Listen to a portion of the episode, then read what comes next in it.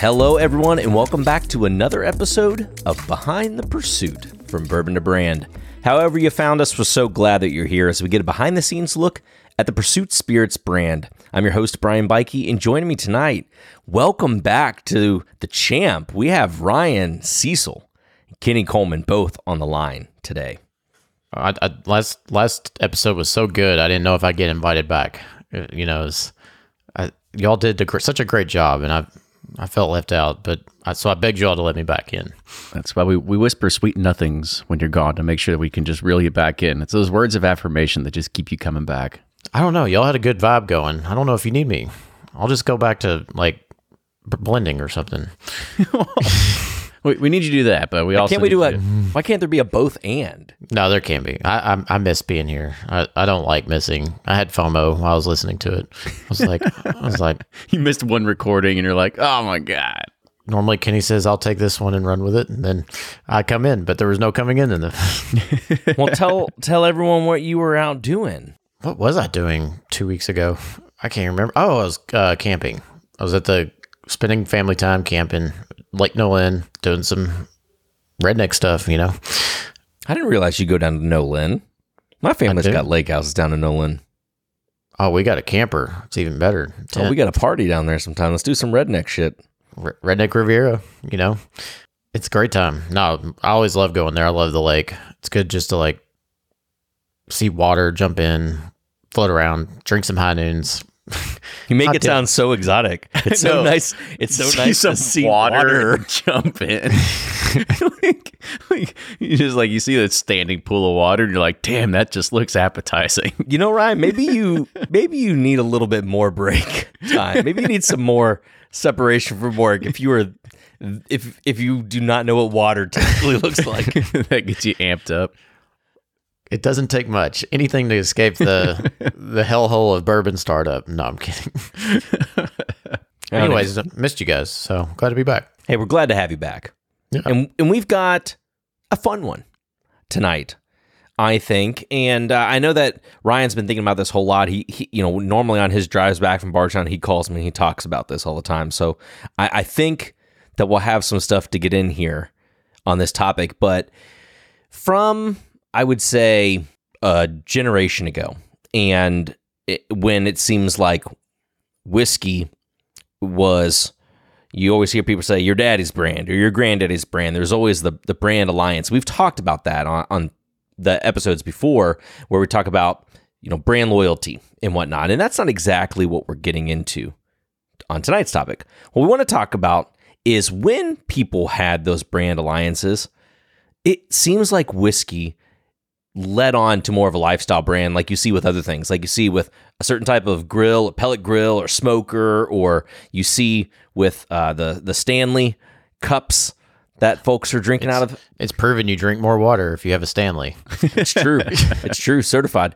And, and you see things like this that have you you know that that have turned into uh, a lifestyle. It's, it seems like it's turned into one of those things that it's just you can't have one without the other. And we were trying to figure out whether whiskey in general or even you know brands in general we see several trying to do it but is there still a place today for brands to be within a lifestyle brand Ron, you want to? Yeah, Ron, you kick it off because you had this idea and it's something that's been kind of toiling in your head. So, kind of put your your thoughts out there, and we'll sort of take it point by point here. Yeah, so you just look at, you know, the current brands and the the legacy brands, the new brands and this and that and you're like a lot of branding is all about storytelling and we all have a story in our head that's running and how we think and how we feel about things and how we want to portray ourselves, how we want to feel. But you kind of like look at whiskey brands and you're like, well, like how does Elijah Craig make me feel? you know, like it's just a an old dead man's name or William William Weller.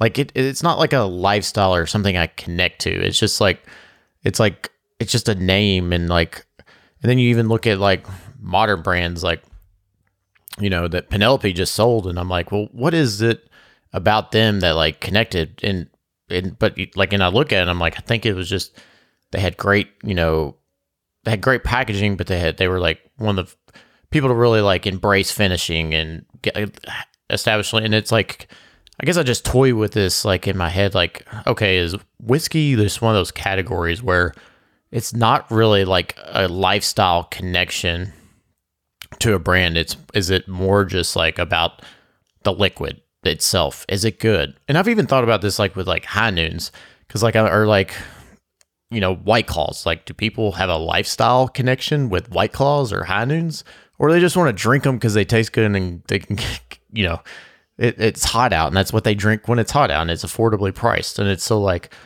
Do, do, do spirits and liquor brands, you know, like versus like Yeti or Kenny brought this up, like Costa Del Mar or whatever, you know, you have these brands that are like geared towards like adventure and fishing and boating and whatnot, but then they kind of break that and go mainstream, and then you have housewives carrying like Yeti bag, beach bags with tumblers and rose in them, and it's like that wasn't the true intention, but they've created this lifestyle around it, and it's like, is there a lifestyle, I guess, or can there be with whiskey brands or spirits brands? That's the question I want to ask you all and discuss and break down, and also get feedback from our audience. So when I listened to that, I felt like there was a pinball machine going in Ryan's head, trying to figure out exactly like like where's this going to end up.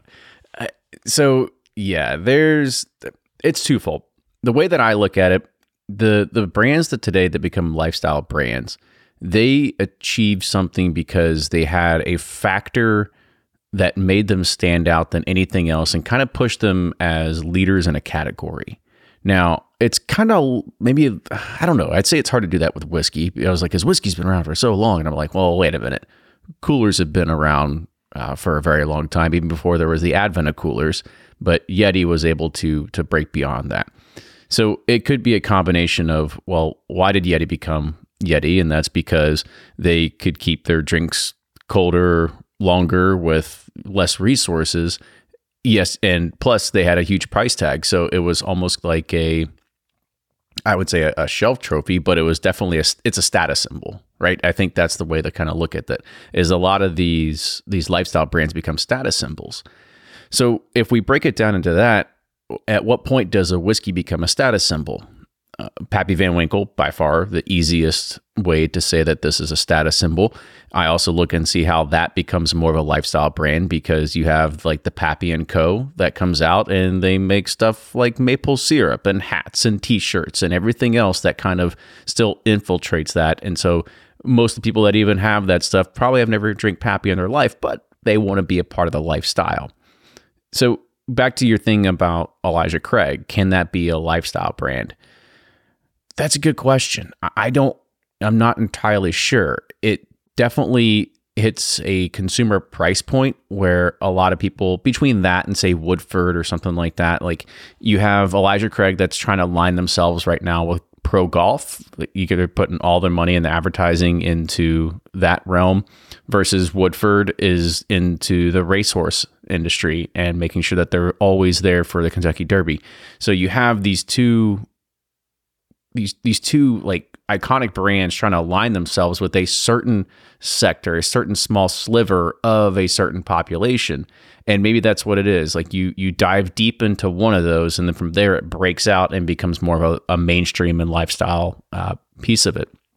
But I don't see Elijah Craig or Woodford going beyond that into what they already are. I think they're just trying to capitalize in that market that already exists because you'll go and people will be walking around it uh, Belmont and they'll go, What's your favorite Kentucky bourbon? And they'll say, Well, because of today, it's Woodford Reserve because of just that connection with horse racing.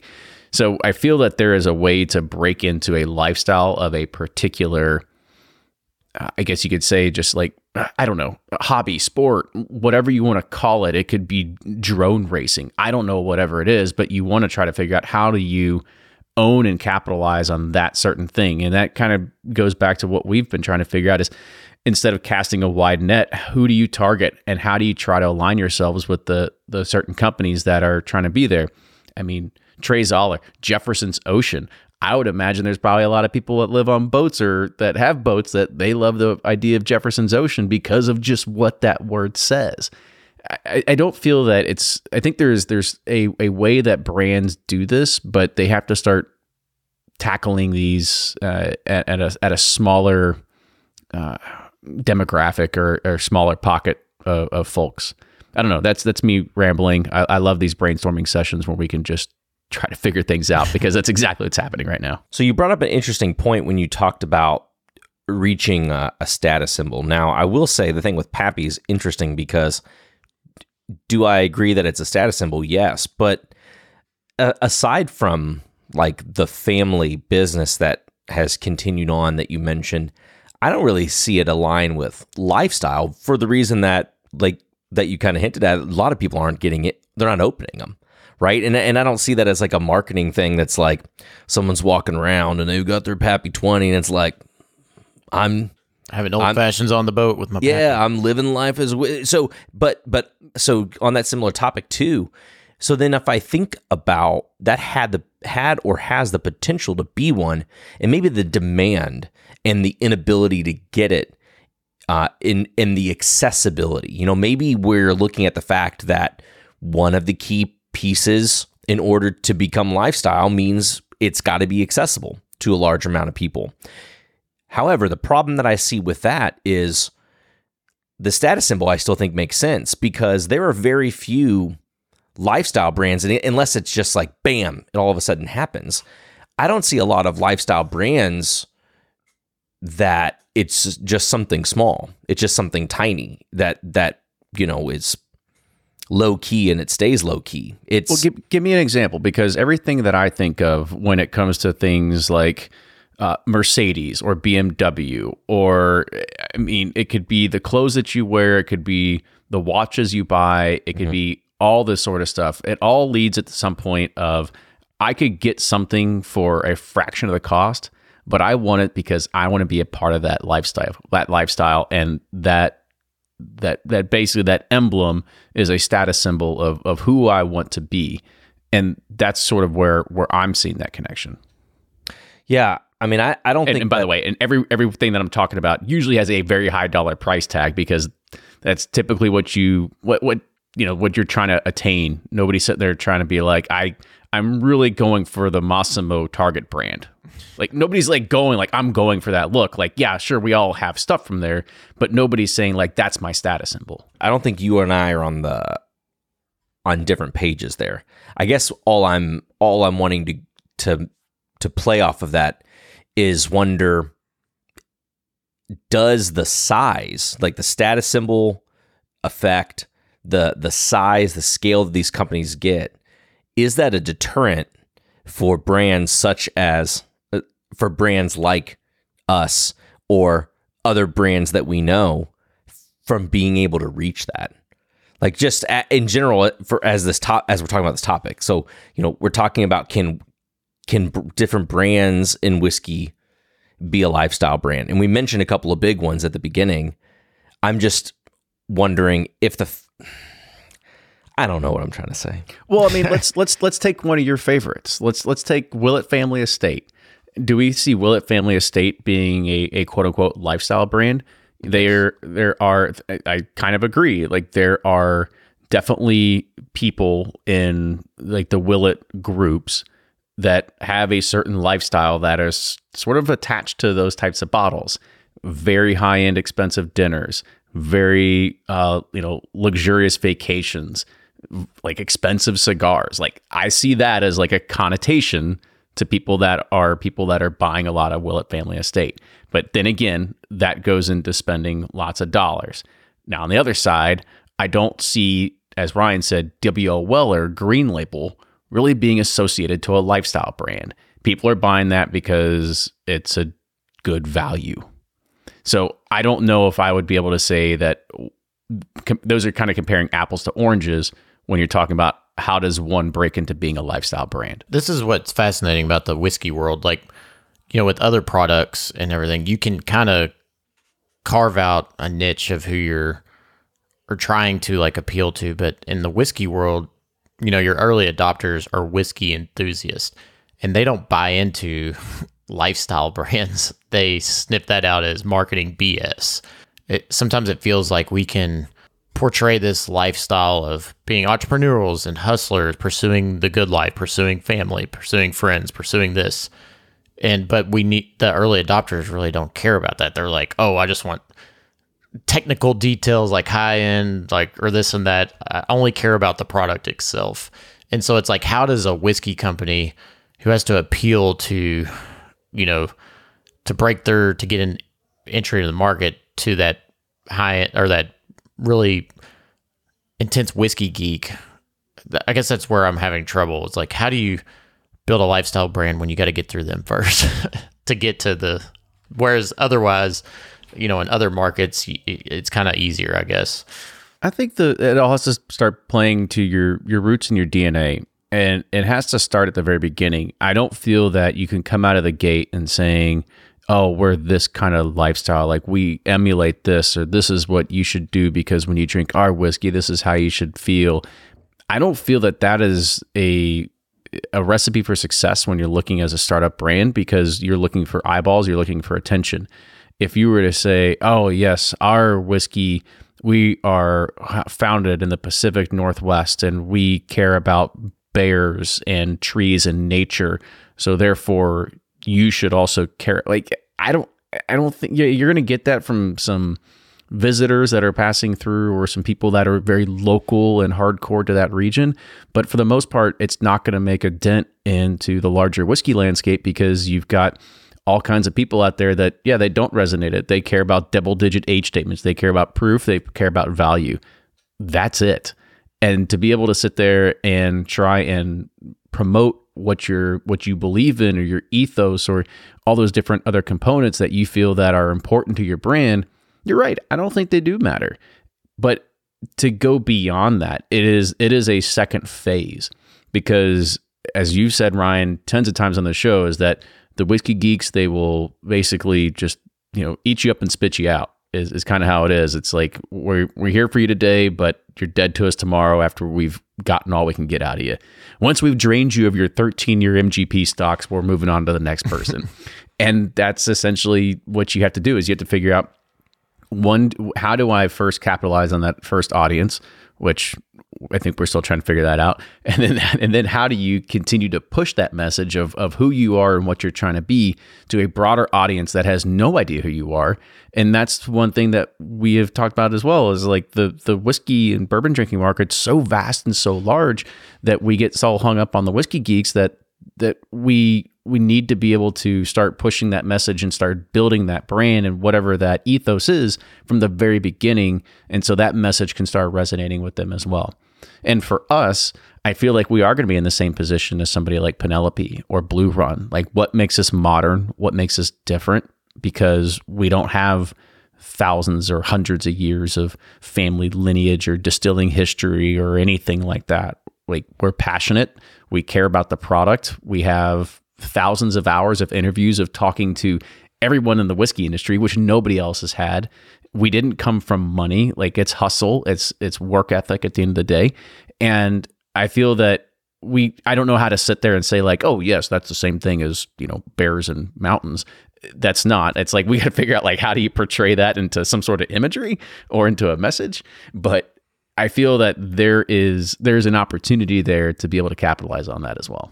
Yeah, I do think we're in the unique position where we can, because most whiskey brands on the shelf are that come from money or legacy or this or that, and and we have a unique opportunity to share, like as you have with you know, the DSP and the warehouse and you know like all the shit and hurdles you have to go through in this business. I think but I'm like, is that enough to connect with people? Like, is do they?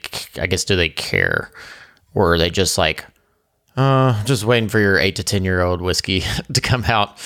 We'll try you once, but we're going to move on to the next thing until you bring us something that's. Um, I think um, Ryan's looking for words of affirmation right now to make no, sure no, no, that, no. I'm that, not. That he's, he's trying to figure out, like, so what makes us special? What makes us unique, and how do we portray that? Well, I, I, I feel like I know what does, but that's the topic of the discussion is like, does that matter to a whiskey consumer? Even if you get mainstream, it's like, does that matter? I think the fact that you used to sit there and cut the weeds at all the distilleries, you know, with your your hedge trimmer back in the day, I think that probably has something to do with it. That should be our reel. When I was going around the weed eater, my hands vibrate for eight hours because I was weeding around Heaven Hills warehouses all day. Let's do it. That would be a good reel. Let's put that on the shot list, Brian. Nailed it. Got it. You know, we, we got all these shot lists and all these ideas, and like, and I, I agree. I, I love brands that I feel like I'm excited about and have a connection to. I guess it just sometimes feels like whiskey, and probably it's that echo chamber of whiskey enthusiasts that they just don't care about that. No, they don't. And here's the thing uh, that I felt like we've pivoted and made a good move towards is by doing some of these reels and kind of just showing more of our authentic self, which is just really kind of goofy and fun. And we're not sitting there trying to be too serious, like dimly dark lit room with uh, a cigar that's you know uh, ashing and then with uh, an old fashioned next to it. And it's like make yours a special Saturday, like some bullshit What's like that. wrong Like, with a Saturday like that? I'm just saying well, that's really not us. So you know, when we're taking naps out front of the warehouse and filming it and saying like, you know, we'll see you in 30 days or something like that. I, I feel that that's more like us. It, I know we're not them, but you look at like Nelk Boys. I don't know if anybody knows who they are, but Is they're the these- Happy Dad? yeah, exactly. So these these YouTube sensations, they just kind of did a bunch of dumb shit on YouTube and got really really famous. And then they came out with a a thing called Happy Dad Seltzer, and they don't try to portray a certain kind of lifestyle. They're just having fun. That's all it is, just being fun and goofy and doing whatever it is. And I'm not going to say that you know because we're I'm 40 and you're approaching 40. I'm not going to say that we can we can we're not going to be like the Nelk Boys, but uh, you know it's it's it's us where we we look at it and we go, man, it's it's just bourbon. Like don't take life too seriously. Right. I agree with you, and that's uh, that's what I love, and I, I, I'm having a great time doing these with you all. But then, like, we have our ambassador meetings, and they're telling us, "What point do you bring up the story?" And they're like, "We don't." Customers just want a They just want really good whiskey. they just want a good bourbon at a good price and it's like oh okay and then you talk to like you know john uh we had him on uh uh john Oh, John Foster, john foster you know and they talked about how yet to be released Bourbon Pursuit episode. yeah but just a little snip is like you know they were acquired by pernod ricard and you know they dumped a ton of you know millions of dollars into marketing and advertising. And he's like it barely moved the needle. You know and it's like is that just not what it you know resonates with whiskey consumers like other industries? It does. Well, that's where I felt like we already have. because you're not wearing it you're not driving it you're not i mean you do have it at home and you're drinking it but you're not it's not something you're like lugging around all the time I Yeah, that's one of the points I was going to get into. So Kenny had mentioned, you know, he talked about clothing or watches or your boat or your car, and those are all things that I feel like you probably get a lot of, for lack of a better word, mileage. You know what I mean? You, you're you're seen in them, you're seen out and about. For the most part, there's there's a good amount of time that's spent in that quote unquote lifestyle that you're having, and I, I just kind of wonder if the shelf life, the the amount of enjoy and you know we we probably all have bottles that have sat there for longer than they need to before they're drank. So i know that you can extend the time of them but i feel like i don't know maybe a a bottle of whiskey's more finite than you know how many miles you're going to put on a new mercedes or you know how often you're going to wear a new rolex or something like that. Is that and is that a, a part of what stops a brand from being able to to carry the same all I hear is is Kenny, why don't you make a Pelican case that has a clear plastic cover so you can walk around with your bottles and everybody can see them? that's exactly what we need Yeah, I mean, it, you're right. It's it's hard to kind of look at that and say, is it finite? Where's your mileage going to get out of it? Yeah, because most of the time, it's if people want to show their status when they're out at dinner, they're going to see the kind of drinks they order from. I mean, heck, I'm That's sure we've all we've all been at a at a particular business function, and whoever is the one that's responsible for ordering the wine. Like where, like what, what's the dollar amount? What are they spending? And and it kind of just goes to show like what's like what's the status of somebody doing. And so that's really the only time that that's going to probably come out in that particular, I guess you could say, a situation, versus somebody comes over and sees your collection of bottles spilling all over the floor, and then they go, "Holy smokes!" and look at all this, and oh, look at this over here. I can't believe you have this beyond that, yeah, you're right. It's it's hard to get that out into a, a broader, more should I say, into more eyeballs or any anybody that can get uh, more visibility into it, just because of the nature of what it is. I know when Kenny comes over, I put out all my good bottles, so he's impressed with me. I'm like, oh dear heavens. So I have some status symbol with mine. I think the potential's there, and I, I, you know, and then you scroll through Instagram and it's like look at other brands and like what connects, and it's like, it's not about like the master distiller going in there and making it, or it's not about friends going on a kayak trip and you know, and they- they're sitting around with a bottle of Jack Daniels. It's like, okay, how can I make an old fashioned, and how can I make some brownies, and that's about it. I know I see where you're going with it. And I know we've already probably put a few different brands up here, but the only brands that I see that actually make something lifestyle out of it are ones that have a pretty high price tag or the ones that have kind of infiltrated and kind of gone above that next level. You're right. People aren't walking around with shirts that say WOL or George T. Stagg on them. Like that, yeah, sure, they sell them in the gift shop, but I don't feel that that has really permeated its way into into mainstream. You have your enthusiasts that really get into that. Uh, now, now, don't get me wrong; these are pretty much all enthusiasts that get into it. I would say really the only brand, and Ryan, you just mentioned that is really truly a lifestyle brand has got to be Jack Daniels. Beyond that, you have your small little sects of of or pockets of people that have their their their particular bourbon or that bourbon is marketed towards. But Jack Daniels just covers so much. I mean, you've got motorcycles, you've got camping, you've got uh, you know everything from the the fifteen dollar bottle to the fifteen hundred dollar bottle. Jack Daniels spreads across f- so much, but then again, that's why they're the number one whiskey in the world. And people have you know motorcycle jackets. They got all kinds of stuff. Harley Davidson, blah blah, blah all the collaborations they do. So beyond that, it's kind of hard to really kind of pick and choose and figure out how does a whiskey become more of a lifestyle brand just because of of how hard it is to break into it. And I'm just going to go back to what I'd said before. I feel like you have to tar- target a pocket of people. And whatever that pocket that niche that hobby that sport that whatever thing it is that people are into that there is a small enough minimal viable audience that you can capitalize on that it, there it is it could be drone racing it could be peanut butter enthusiast it could be whatever it is Ooh, I like peanut butter. but I'm just saying, it's like, how do you find that audience and how do you connect with them? And you just own that niche. And that's exactly what we did with Bourbon Pursuit. We were Yeah. first to the market. We created a better product than anybody else out there had. And we grew the podcast into what it is today because we owned the niche and we came out on top. And I felt like and, and that's kind of where the basis starts from, at least for us and how we we start our story and figuring out how do we find that next niche or do we you know, I mean, we've already tried, you know, pushing into that niche, but we can only go so far into it. So what's that next angle that we we we hit towards? Yeah, it's interesting because we thought that niche would be like, you know, partnering with different distilleries, blending different mash bills, different states. And I'm not sure, and maybe it's too soon to tell if that's like resonating with folks like we thought. And so we're kind of shifting, it feels we're shifting gears to like trying to like build like a more behind the scenes about us and what is who we really are. This is not made up. What you see these silly Instagram reels with me and Kenny and Brian are that's who we are. Um, but uh, you know, is that our niche? Is like because we're not serious, we're not traditional, we're more startup. It's like I think we miss. We should just be going to your VMware conferences and like appealing to like all the startup techies.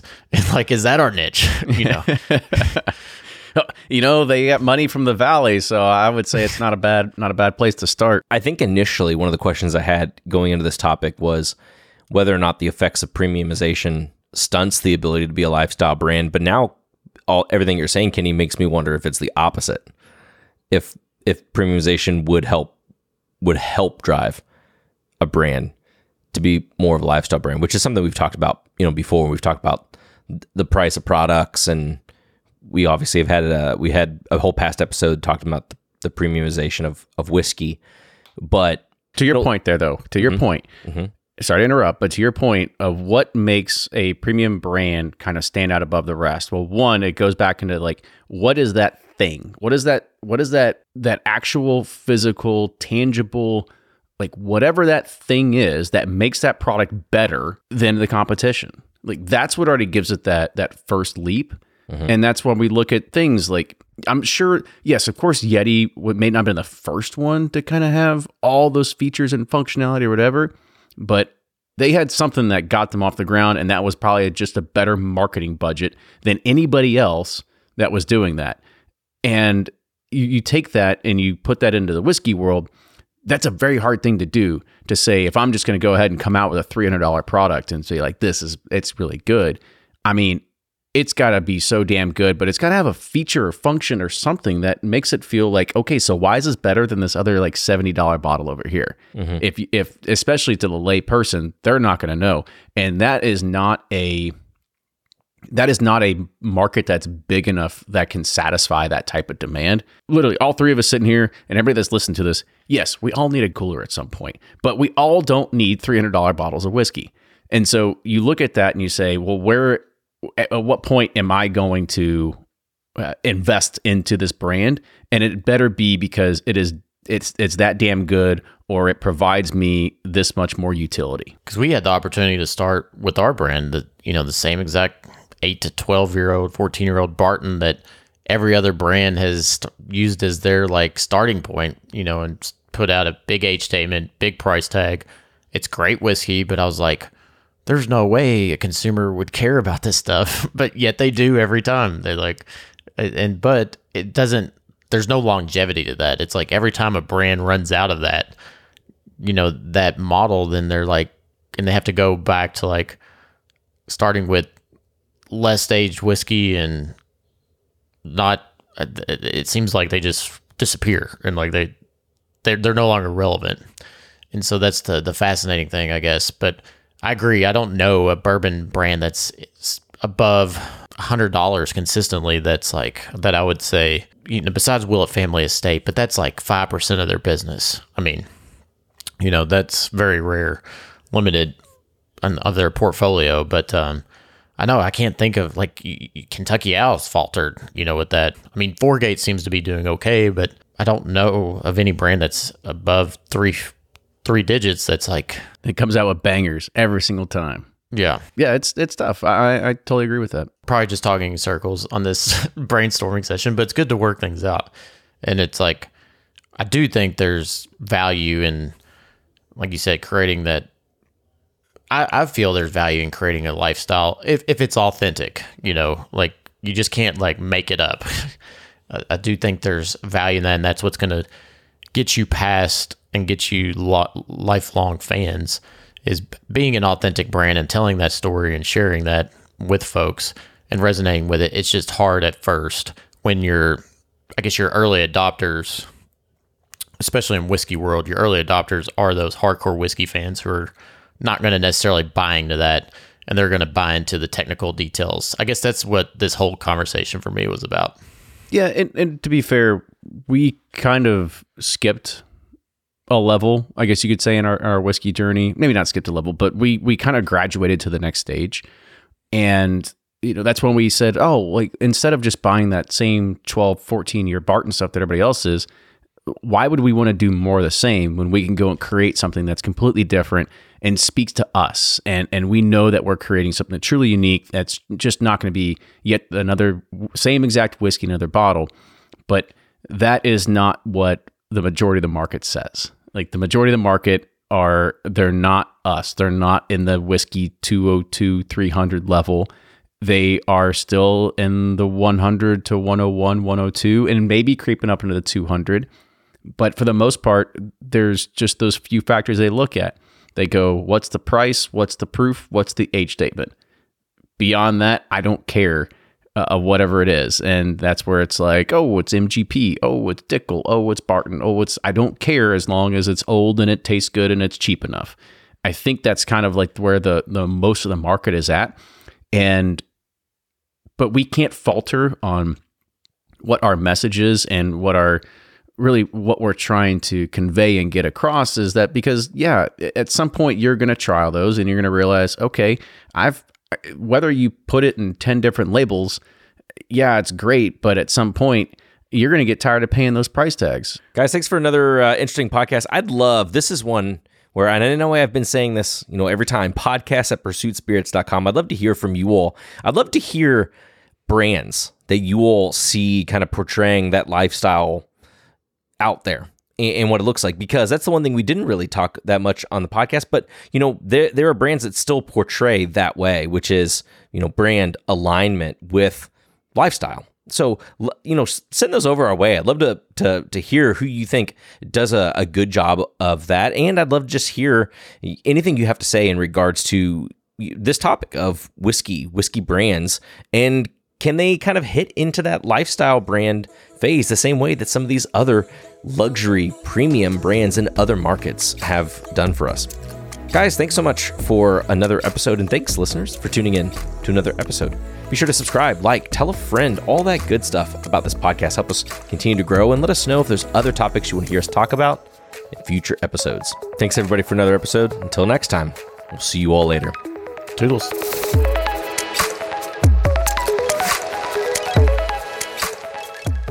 Time to go pop an L8. And hell, late. This late? Hell yeah, brother. It's my lifestyle.